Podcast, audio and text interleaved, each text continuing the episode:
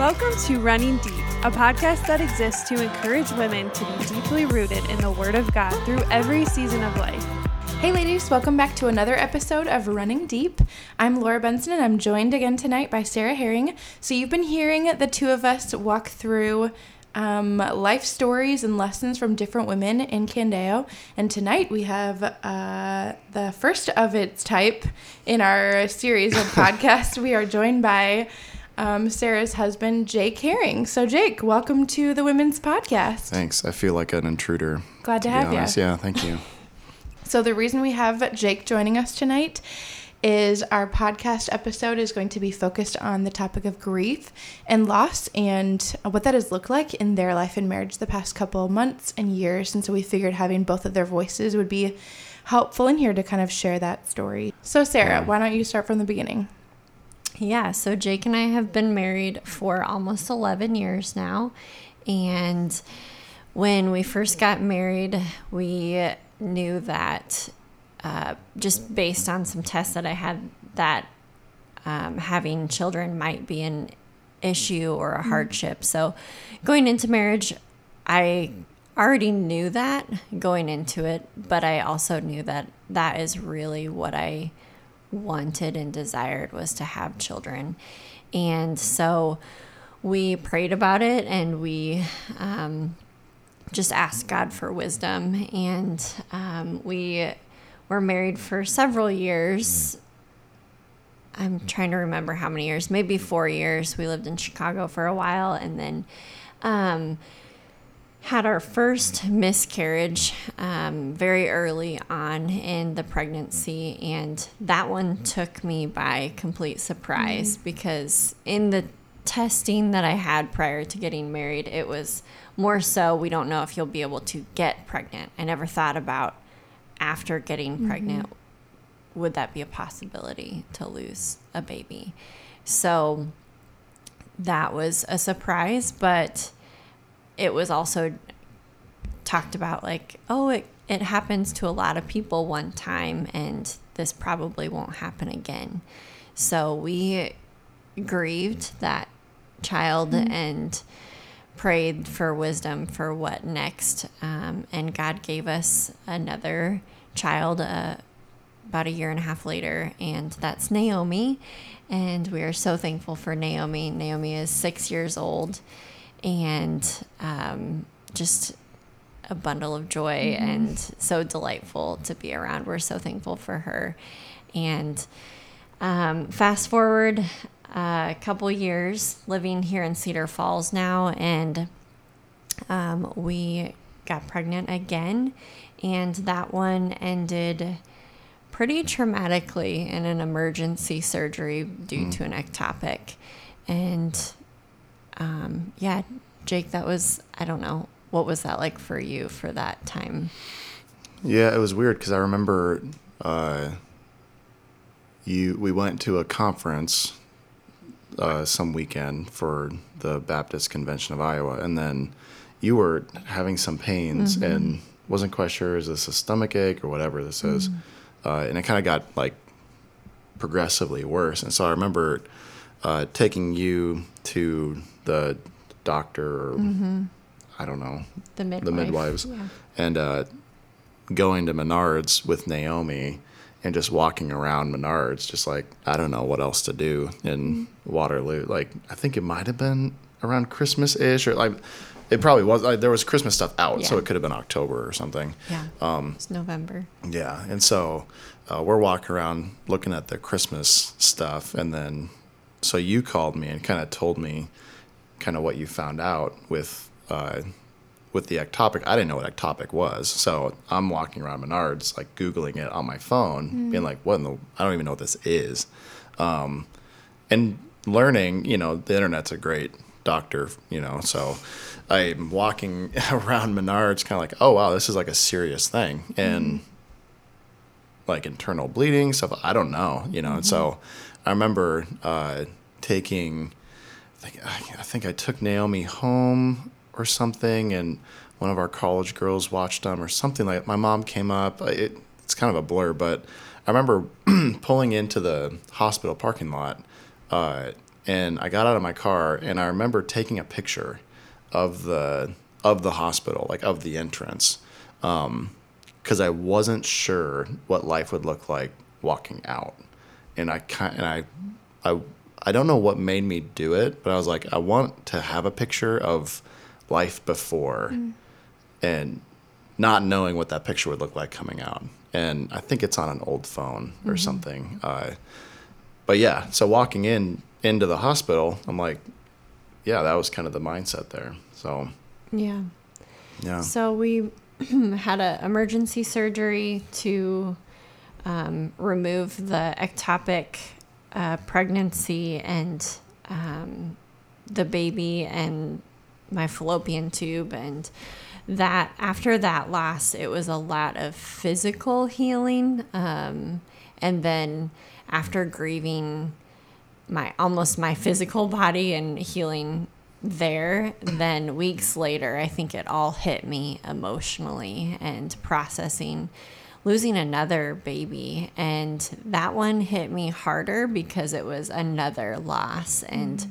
I think when you go through grief and you witness another grief, it it's almost compounded. You you feel that loss again, kind of like saying goodbye to a friend, and then you think of all the friends that you've said goodbye to.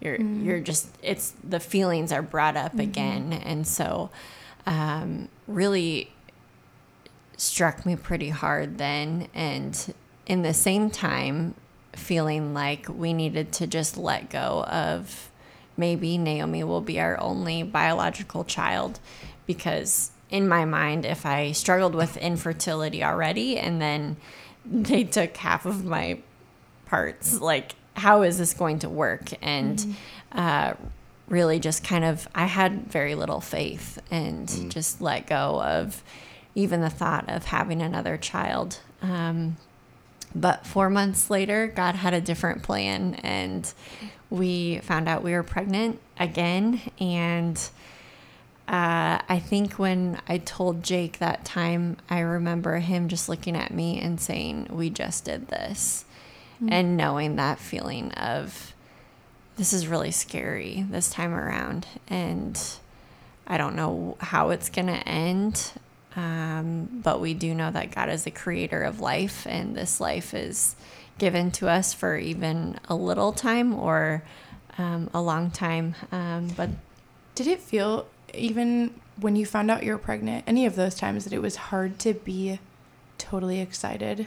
Oh, yeah. Mm-hmm. Because you're trying to, like, cautiously guard your emotions or guard your heart with that? Yeah, for sure. And that time, I think especially because it was only four months, and like Jake said, we just did this, mm-hmm. and it was a traumatic emergency surgery. And once you have one ectopic, you know, the chances mm-hmm. are higher. So there was a lot of fear mm-hmm. that came with that. But God is a miracle worker, and he blessed us with another living child, and that's Judah. And his name is Judah because Judah means praise the Lord, and he is a miracle. His life is a miracle, and he is a bundle of joy. um, yeah. He's our, our joyful Judah, and we're so thankful for him. Uh, so up until just a few months ago, that was our story, and I thought that was the end. Mm-hmm. That was the end of our story as far as loss and grief, and kind of in my mind mentally closed that chapter and just wanted to be done with it. And we even had recorded an initial podcast at yeah. that point, right? With yeah. your story. We did. Because it kind of felt like uh, this is something I that happened to me in the past. Yeah, and it felt like it was long enough ago that I could share it and give some insight, and have learned a lot from it. Um, but again, God had other plans. But in January or end of December this last year, we found out we were pregnant, and that was a big surprise to both of us. Uh, like our car's not big enough. Our car's not that. big enough. We were I'm not, not buying a van. Sorry, ladies. This is a women's vans. podcast. You're going to have some hate mail. My email is herring dot sarah Stop. at gmail. Uh, so, yeah, we were not expecting it and very surprised, but very quickly uh, moved to excitement and some fear just with our past. But I was really excited, and I had never, I hadn't, I hadn't really witnessed that being surprised by a pregnancy before. Like mm. some of my friends had, and I always thought, like, wow. How how does it feel to just like, oh, I'm pregnant? And just witnessing that, um, the emotions quickly went from, oh my goodness, to wow, we're really excited, and here's the due date. Let's start thinking through bedrooms and cars and what does that look like? Um, but then very quickly turned into um, a visit to the doctor and finding out that I was once again miscarrying. Mm-hmm. And... Um, yeah, that was just, it was hard to, I think I, I felt like, what was the point of that? Mm-hmm. Why? I've already learned this. I've already learned it. I feel like I've learned enough. I feel like I have a story to tell already. Mm-hmm. I feel like I've helped women and are trying to help women. And um, we're... We we weren't expecting it. So it just felt like a roller coaster of emotions mm-hmm. in several weeks of just um, almost a little bit like, I remember in the moment feeling like, God, you're just really jerking me around right mm-hmm. now in my emotions, and I don't know how to feel right now. Did you feel anger towards him or just confusion towards him? I think initially anger mm. of... What was it? I just remember thinking in my mind, what is the point of this? Mm. I don't. Kind of like you're being teased. Yeah, like yeah. that was a teaser. Even trying to explain it in the moment, just even to Jake, I remember we process things very differently. And trying to explain to him just how I felt. And I'm like, it's like someone called you up and said they're giving you this amazing guitar that you didn't ask for, you weren't expecting it. But now they've told you you're getting this amazing guitar, and then they call you back a week later and say, never mind, you're not getting it. Mm-hmm. You know, just like, it just feels like, well, why did you, what, what was the point of that? Mm-hmm. And so. Yeah. Why call in the first place? Right. Yeah. Don't even call. But in that, just realizing that God is the author of life, and every child that is, is created, God opens that womb for mm-hmm. that child. Mm-hmm. And the Bible says that God opens and closes the womb. And so he, in his sovereign will for each one of our children, opened my womb and created life. Mm-hmm. And it wasn't meaningless for that child to be created. And it wasn't cruel of God. In his goodness, he chose to give and take away. Mm-hmm. So, um, again, in January, uh, we were processing that. And e- I even referenced it in our prayer podcast, just walking through what does it look like to pray for things as we waited to find out, you know, if we were miscarrying or not.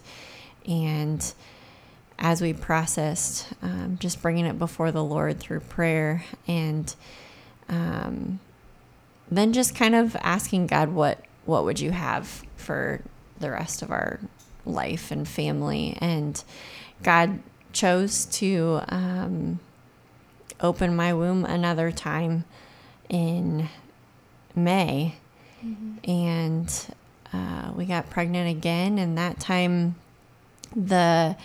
The doctors made it seem pretty simple, and we think the problem with all of your pregnancies is just a low hormone level. Mm-hmm. So they said, hey, you need to try this progesterone. And we think, in my mind, I thought it's a simple fix. I can mm-hmm. control this. Mm-hmm.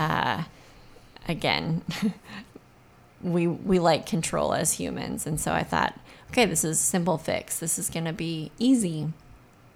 Take these pills and ta-da, healthy baby, healthy pregnancy. And the progesterone didn't work.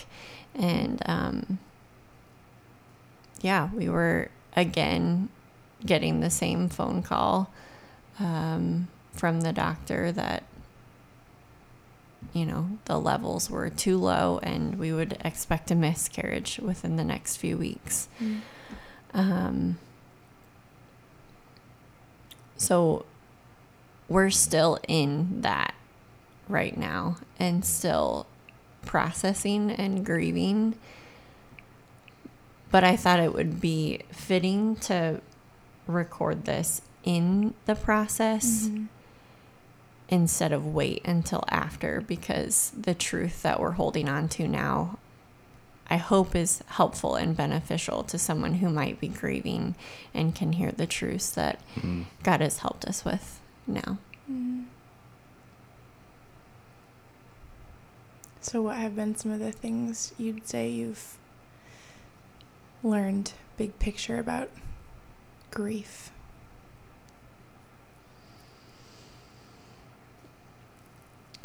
That God is near, that he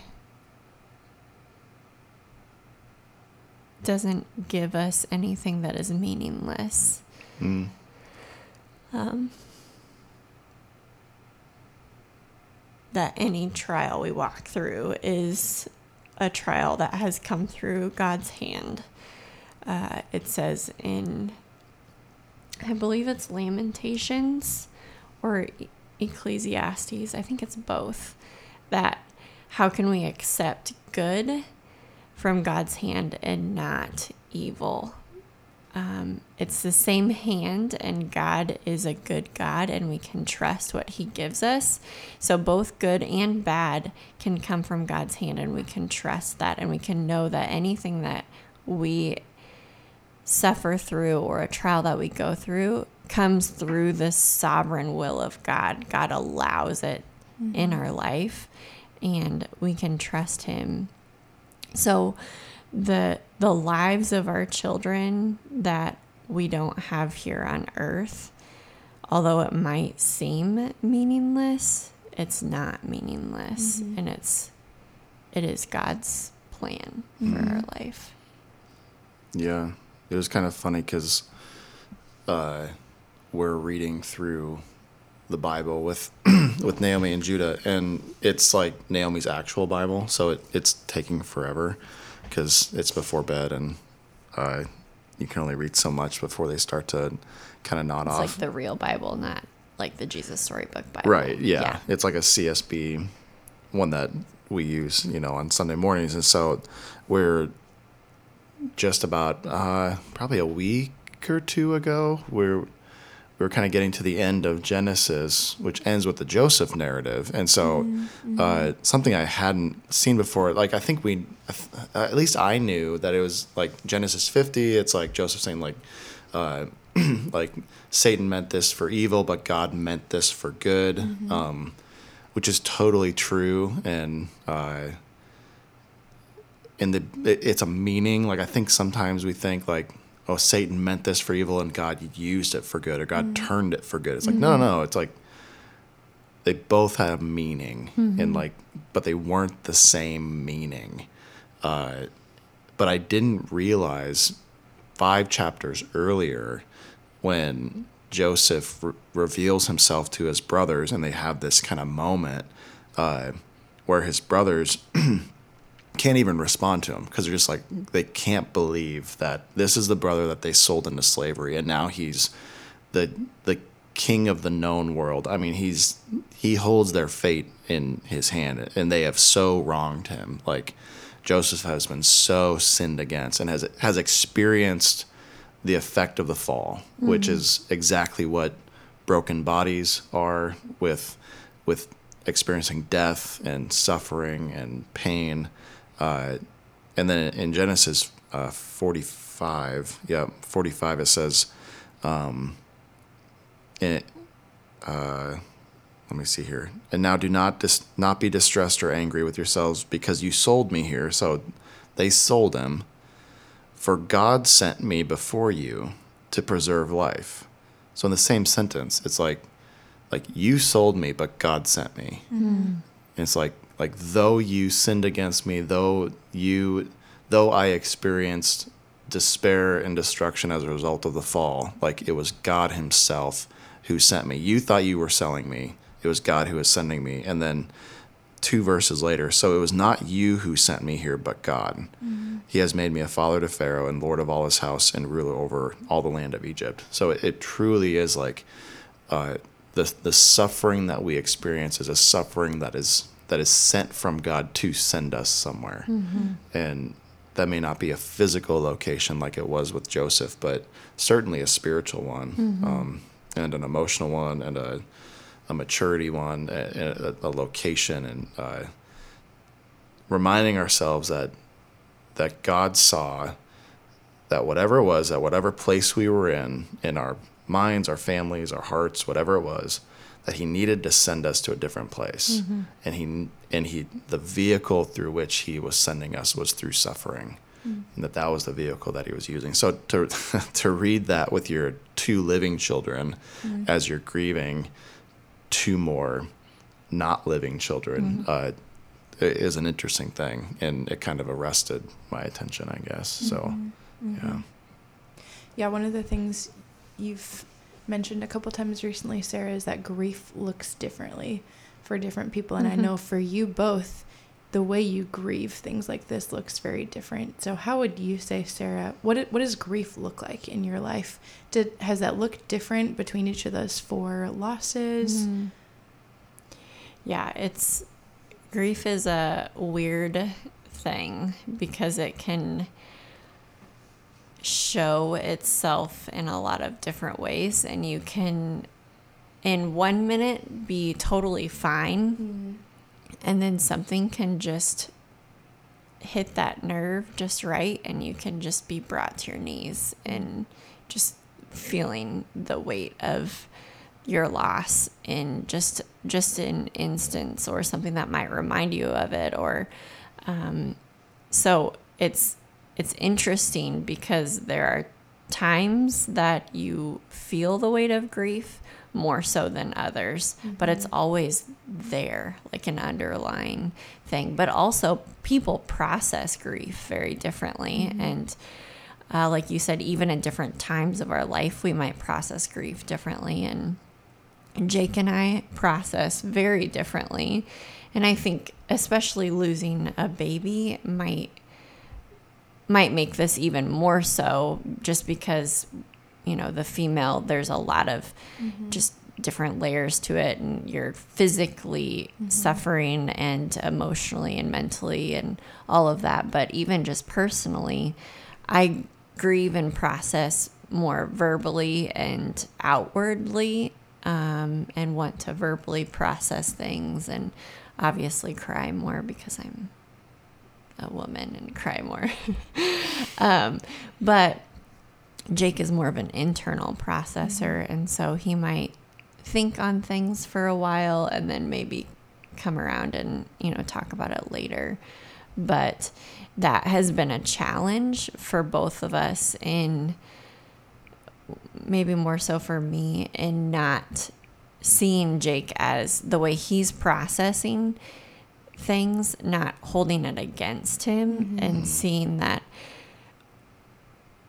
we can grieve and we can be sad in different ways. And just because it doesn't look like he's sad doesn't mean he's sad. And just because he's not processing like me doesn't mean that he isn't processing or grieving.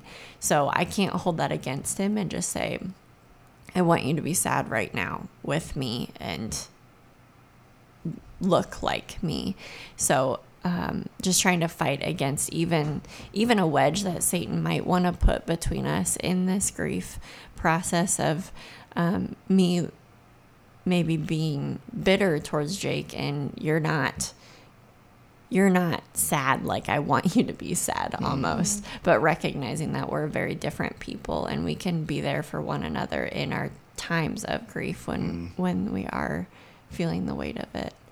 Yeah, because, yeah, it is one of those things where it's like, um, for me, it, it's it's almost been like a, uh, how do you grieve what you didn't know mm. kind of thing, mm-hmm. you know, um, especially with not feeling the physical aspects of it. There's mm-hmm. not those real tangible physical reminders, um, or aches and pains and all that stuff, uh, that Sarah's, that Sarah's experience. And so like, um, I think it's almost like the reality of it even ha- has felt different. Mm-hmm. Um, though it's very real. It's mm-hmm. like, Uh, all life uh, begins at conception, and so um, it's, it's just as much of a life as our kids running around. Mm-hmm. And so uh, for me, the, the processing probably hasn't been, I, I honestly haven't fig- like uh, figured that out, mm-hmm. you know, the grieving what you didn't know. Um, Maybe it's part of how I'm wired or whatever. I think the biggest growing part for me has been uh, learning to minister to somebody who is grieving differently than me, mm. uh, or who's just grieving at all, you know, and um, being present and being quiet and listening and asking questions and uh, and, and even af- like affirming Sarah's emotions and saying like, it's good to feel this, like, and it's okay to feel it for a long time, you know, and, and that's not, that's not a bad thing. Like, don't, don't rush through any sort of process. Like, for what reason to rush through it, you know? Uh, if, if only, well, it's painful, and it's like, yeah, it, but um, it's kind of like the, the whole thing where it's like the, the driest grounds need the slowest rains, mm. sort of thing. You don't want storms to pass quickly when there's a drought. Uh, you'd rather it be slow and methodical kind mm. of thing. And so for me to be okay with that and like to not just be okay with it, but, but to affirm it. And for me to recognize that truth and, um, and to be present for Sarah, I, I think that's one of the, the beautiful aspects of, of community, mm-hmm. you know, not just marriage, but community, mm-hmm. to be, to be able to be that kind of person for someone who is grieving differently. Uh, I think that's one thing that was interesting with the ectopic uh, a couple of years ago was um, almost being annoyed by how quickly some people wanted to enter in. Mm. Uh, but looking back on it and going, and it was good that they did. Mm, yeah. Mm-hmm. You know, like, because in the moment for me, it was, it was, it was, uh, I think it was Paul Sabino and um, Jordan, maybe. Uh, and Stan Hayek. And Stan Hayek, yeah. And, and I texted those guys kind of as I was driving back to the hospital. And, um, and just immediately they were like, can we come to the hospital? Can we come out? Like, mm. really, really like sticking their nose in our business, mm. you know, and, in almost an annoying way, but in, in a way that looking back, it was like, th- those are real friends. Mm. And as much as I didn't want it at the time, it was like, I was just kind of like, just, can you just leave us alone for a second and just let us like, it's like, no, I need a community like that. That's not, that's not gonna leave me alone. Cause, mm. uh, cause I probably won't know when I, uh, when it's been too long being left alone, yeah. you know, I'm not gonna have a good gauge on that. So, so that, that was in hindsight really good. In the moment for our grief, it was incredibly annoying and we just wanted to push people away. Mm-hmm. Um, but recognizing that that wasn't healthy. Yeah. That would be my next question then is, is having walked through this, how would you advise people who have a friend that's walked through something similar? Far more women and families have walked through this. And I think I would have known a handful of years back. Mm. Um, so yeah, what, what advice would you give to people that are walking through this? It's always more hurtful to not say anything. Mm. And to not do anything.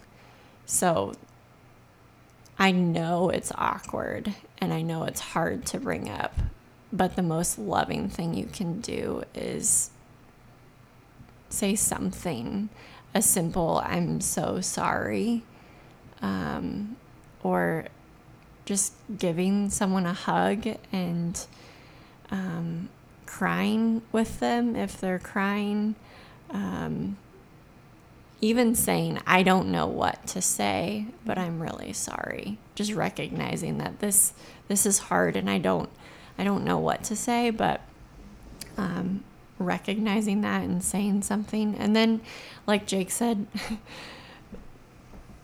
do something for force yourself into their life mm-hmm. in a in a in a way that um, just loves them well. And I can I can remember back specifically certain times with different different ones of our losses. Um, one of them, I had a friend um, come, and she drove up from Des Moines, and she said, I don't care what we do all day today, but I'm just going to sit here on the couch.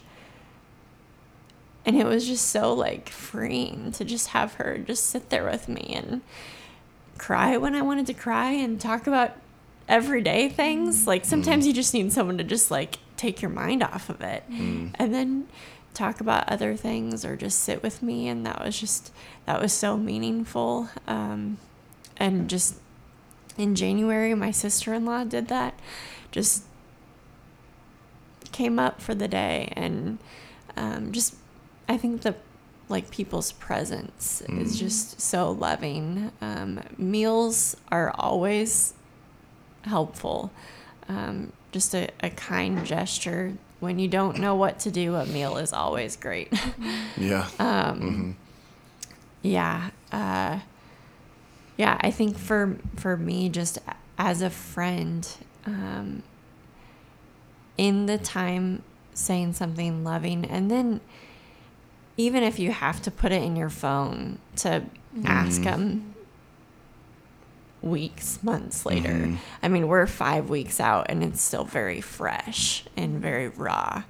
Um, grief takes time. And so to ask, how are you doing? How can I pray for you? Mm. Um, or even just like, hey, I'm thinking about your baby today. You know, if you know the baby's name, you know, use the name. Mm. Um, yeah, I was. We've had some really beautiful friends who uh, have remembered. I think. I think a lot of times, in the moment of grief, all that stuff is really good, and being present in that moment, it's it's usually. And you kind of think about this with funerals too. It's like, I always think about the people who are mourning after everyone's gone home. Mm-hmm. Um, that's really when the, that's life now yeah. mm-hmm. for those people and for your friends who are grieving. It's like they've been wounded and it's going to take time to heal. And even once it's healed, there'll be a scar. Mm-hmm. Uh, and so to have people remember, even, even if, like you said, like putting something in your phone of just, um, even a year later, it's like, it might sound like, it might, it might feel like it's out of left field f- in, from your perspective. Like, oh, this is just such a random text, like a year later to text them this, but it, it means a lot yeah. for people to remember. And, mm-hmm. and also to honor, I, th- I think, uh, like you mentioned, our sister-in-law, even she does these crochet or what, I don't know what it's called. Crochet, is that crochet? Hats. Yeah. Yeah. Hats. Crochet. Yeah. Wow. Okay. Um, I'm learning new things right now. So, oh, no, I'm sorry. The cross stitch. Cross stitch. Pictures. I'm like, those don't look like hats at all. You're learning women words. Uh, I'll explain the hats in a minute. Okay. Uh, she does these cross stitch, like, family photos. It's really cool. And uh, one of the things she's done is is put hearts for mm. uh, for our miscarriages. And so even for her to to...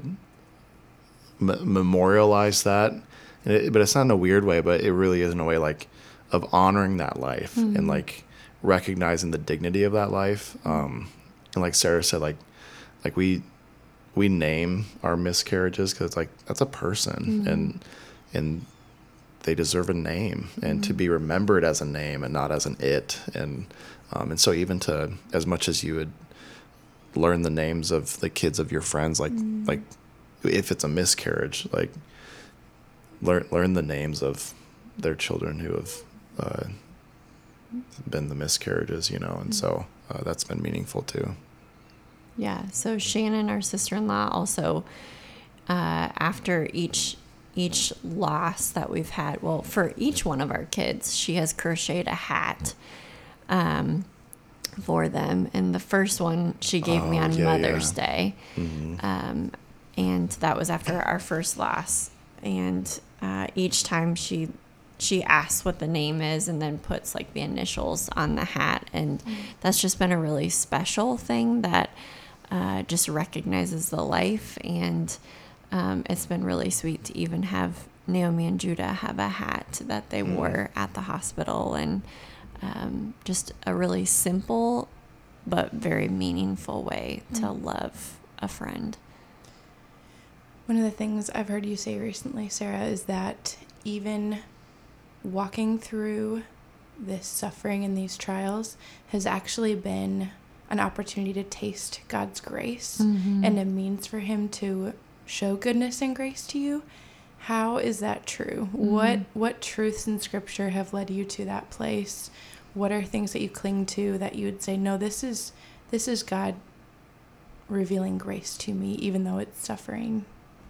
Yeah. So one of the passages that I've just been reading every day and meditating on is Psalm eighty-four, and it talks about um, David wanting to dwell in God's presence, uh, but later on it says, "Blessed are those whose strength is in the Lord, and whose hearts are the are the highways to Zion.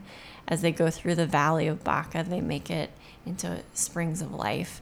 And Um, just the picture that we have in seeing that even in the valley, in the times of trial, um, that's where springs of life can be. Mm-hmm. And it's so evident that as I look back on our life in these times of trial and in these times of loss, that is such a gracious gift of God that we can spend in those times to see him in a just clearer, almost just more intimate way, to know his um, his love for us.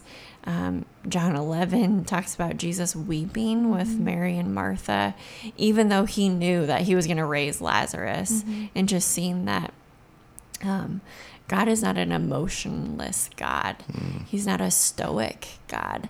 He He weeps with us. He mourns with us. And we only know that on a deep level when we are in those trials. And so mm-hmm. that's God's grace in walking us through trials so that we can know him more. And that's so that we can, that can overflow in our life and allow other people to see who God is in a deeper way. Um, another passage that Jake has really encouraged me with, um, in these last two losses has been Second Corinthians four sixteen, and it says our light and momentary afflictions are doing something that they're they're not meaningless. Our light and momentary troubles um, are far greater than what we could even imagine God doing. It's it's something that isn't meaningless. It's not um, it's not wasted. And just mm. Jake reminding me of that that.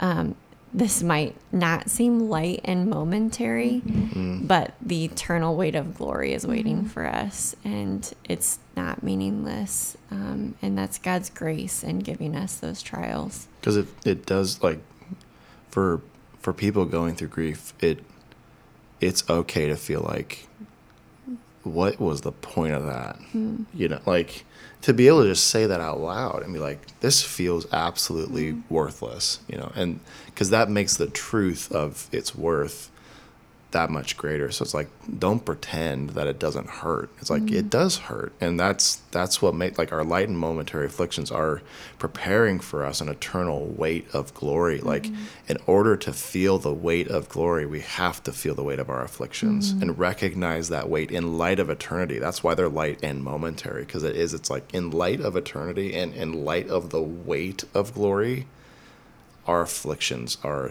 light. So it's like, like, as heavy as this feels, it's light compared to the glory that we'll experience, and heaven will taste that much sweeter with the absence mm. of the things that are causing our suffering right now.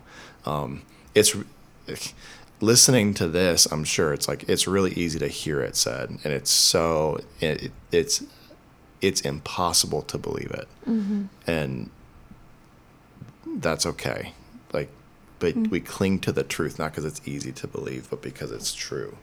Yeah. Um, I love that pairing of the John eleven and then Second Corinthians, because yeah, you see Jesus being fully God and fully man have this almost overwhelming response of anger and emotion mm-hmm. at the death of his friend. And in that instance, he physically raises him up from the dead. Mm-hmm. He could do that. He has the power to mm-hmm. do that. But actually right now he's preparing an even more complete victory. Yeah. One day. Like mm-hmm. actually the victory and the completion of all that he's preparing mm-hmm. will be greater than physical resurrection right yeah. now. Um, and that's, yeah, more than our minds are able to grasp or imagine, um, but clinging to that as mm. truth. Well, it's, it's, it's so cool in, in the sovereignty of God to even be going through Hebrews, to be reminded that we don't have a high priest who is unable mm. to empathize with us in our weakness. And to also, like, that's speaking of Jesus. So Jesus himself feels with us, like what Sarah's saying, and God himself, at least for us, in in the loss of children, it's like, and God knows what it's like mm-hmm. for his own son to die. Mm-hmm.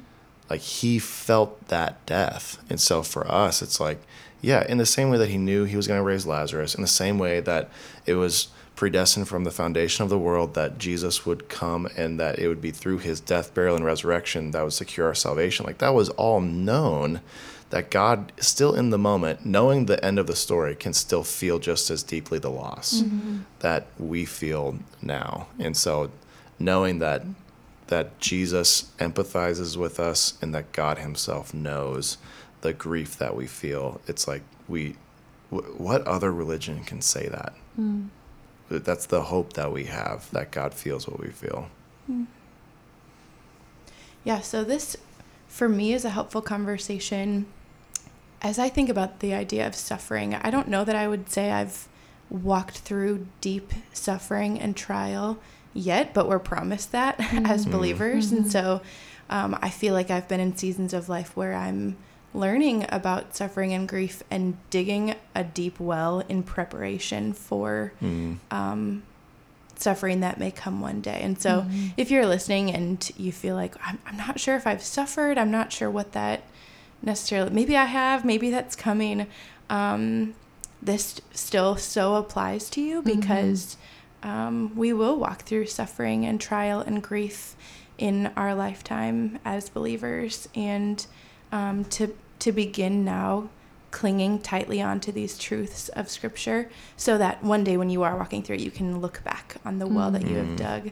Um, yeah. Would you two have any final thoughts or words you'd want to share?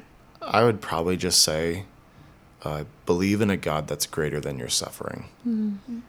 Um, God is greater than what you're walking through, and you, you're not going to feel it, and you have to anchor yourself in that truth, because you you don't feel it. You don't feel the truths that you need to hear. Mm-hmm. And that's normal, and that's okay. And keep fanning into flame those truths un- until you begin to feel it. And it'll take a long mm-hmm. time. So even though you don't feel it for a long time, surround yourself with the truth. Surround yourself with people who will remind you of the truth that uh, you are so easily forgetting, mm-hmm. uh, because that's so normal. Um, and it's okay. It's okay. Uh, yeah. Yeah, I'd say if if you're listening and you're walking through grief, uh, especially a miscarriage or a loss, uh, talk to somebody. Mm. Don't. Don't hold it in, um, because there's so much more pain in walking through suffering alone. So talk to someone, lean into the community that's surrounding you, and um, be okay with being the weak one for mm-hmm. a little bit. Yeah. And just accepting help, asking for help. And um, like Jake said, hold on to the anchor that we have in Jesus Christ and the hope that he's given us, and knowing that he will hold you firm and fast when you don't feel like you can hold on any longer. Well, thanks, Jake and Sarah, for your honesty and your authenticity and wanting to um, let us into this part of your life. Um, yeah, it's been helpful for me, and I'm sure it'll be helpful for a lot of people that listen to this. So thanks. We'll see you guys next yeah. time. Thanks. Thanks.